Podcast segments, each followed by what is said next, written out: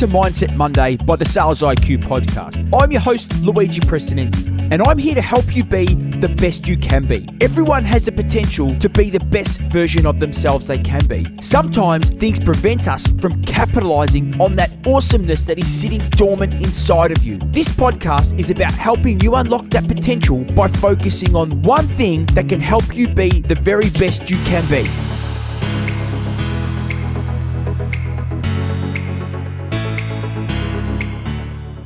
Diligent follow up and follow through will set you apart from the crowd and communicate excellence.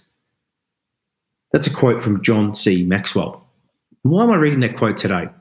When you think about it, those words, it's nothing out of the ordinary. Follow up. That follow up can differentiate you from your competition. It's got nothing to do with your product or your service that you offer. It's about the experience that you create for your buyers. And that's what this week's message is all about. It's all about follow up. It's all about making the commitment to follow up and be consistent in the way that you follow up. Now, we know in sales, follow up is the key to success. If you're managing inbound leads, you've got to follow up. It takes multiple attempts. It takes nine to 13 attempts to engage with an inbound lead, let alone an, an outbound lead that you're talking to unsolicited. But the key to all of this is holding yourself accountable. So, what I want you to focus on this week is its follow up is not something that you're strong at. If you don't prospect every day, then make a commitment to do it once, make a commitment to do it twice.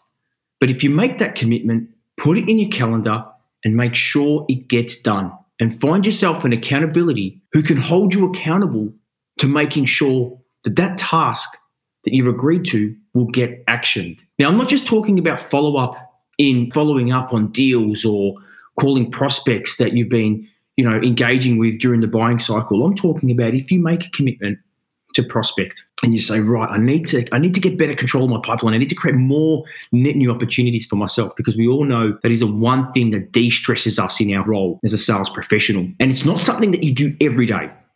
Then start by doing it once or twice a week, but put that in your calendar and be relentless in making sure you follow through with that activity. That is the key. Follow up is what's going to enable you to achieve success. And when we think about it, we go, well, it doesn't matter if you're in a saturated market or in your you're a market that you're disrupting. At the end of the day, most products or services have very similar attributes. And that is not what's going to separate you from the competition. What's going to separate you from the competition is the experience you create for your buyers.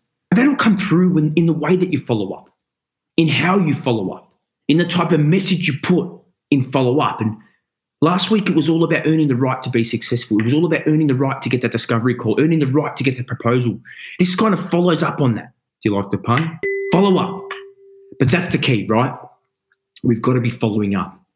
And we've got to be deliberate in how we follow up. And I really want you to think about this. I really want you to think about if 2021 is a year that you're going to break the shackles and completely, you know, crush your targets. And I know that comes across real, you know, real kind of old school mentality, crush targets, blah, blah, blah. But the reality is, if you want to exceed the targets or meet and exceed your targets, there is a level of activity that needs to be done that's going to help you get to that outcome. And so, follow up is going to be the key thing that'll help you get there because many don't follow up. And the fact is, your competition might not be following up. And that gives you that extra 1%. That gives you the edge. And even when the attributes of your product are a little bit, maybe not as good as your competition, the experience that you can create will elevate you so that the buyer will choose you over your competition. And that's what this is all about, right? It's about helping your customers choose you. We can't force them to make a decision, but we can increase our chances of success by following up. So if this is a message that's resonated for you or someone you know needs to hear this, please DM them, like, rate, and share this episode we do this so we can help you be the very best sales professional you can be.